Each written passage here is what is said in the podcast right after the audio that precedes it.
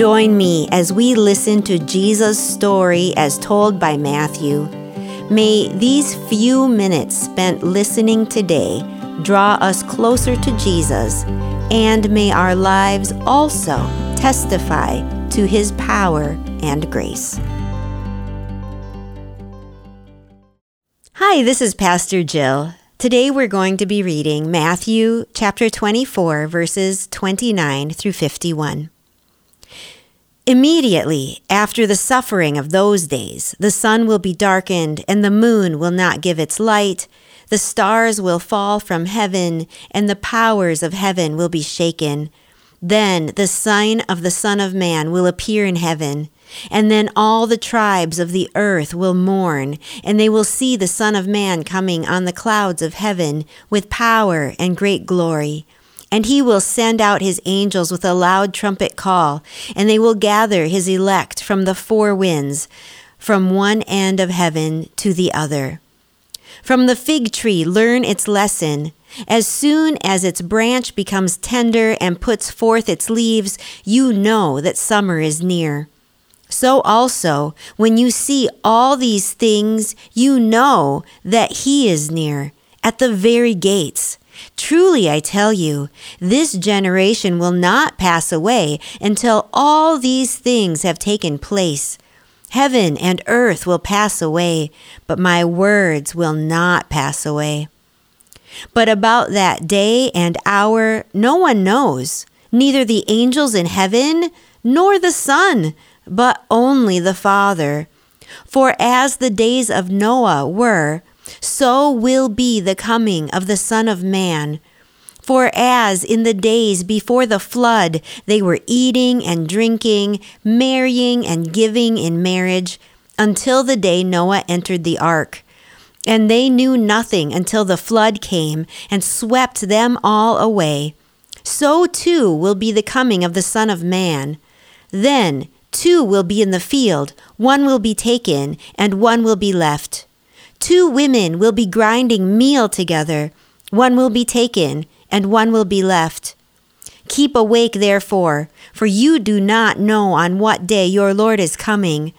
But understand this, if the owner of the house had known in what part of the night the thief was coming, he would have stayed awake and would not have let his house be broken into. Therefore, you also must be ready. For the Son of Man is coming at an hour you do not expect. Who then is the faithful and wise slave whom his master has put in charge of his household to give the other slaves their allowance of food at the proper time? Blessed is that slave whom his master will find at work when he arrives. Truly, I tell you, he will put that one in charge of all his possessions. But if that wicked slave says to himself, my master is delayed, and begins to beat his fellow slaves and eats and drinks with drunkards, the master of that slave will come on a day when he does not expect him, and at an hour he does not know. He will cut him in pieces and put him with the hypocrites, where there will be weeping and gnashing of teeth. Here ends our reading. Well, that was kind of dark and confusing. It's telling listeners about the end times when the Son of Man, Jesus, will return. On the one hand, we are told that we can see signs hinting at when the time will be, but on the other hand, we are told that we will be surprised when the time comes.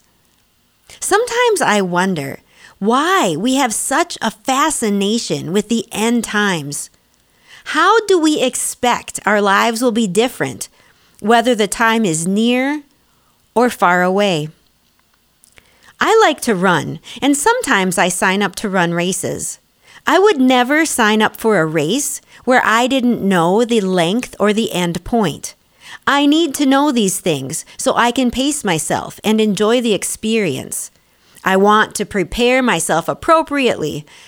Is that why we want to know when Jesus will return? Will we prepare ourselves differently based on the length of our wait for Him? Will we pray harder or examine our behavior more carefully or spread the word more thoroughly if we think Jesus' return is imminent? If we think the time is far off, will we relax and let some of those things go? Many of us have a hard time living in the present moment. We are eager to move on to the next thing, even if we don't know why we are in such a rush. Maybe this present age is just too difficult, and we would like it to be over. Or maybe we are just eager to live in paradise with Jesus. The truth is, each day we have as we wait for Jesus' return is actually a gift. It is filled with possibilities for finding paradise in the presence of Jesus right now. Yes, even in our present circumstances, we don't have to wait for some far-off time to be with Jesus and to be filled with joy. This present time is filled with opportunities to share the good news with those who don't know Jesus yet.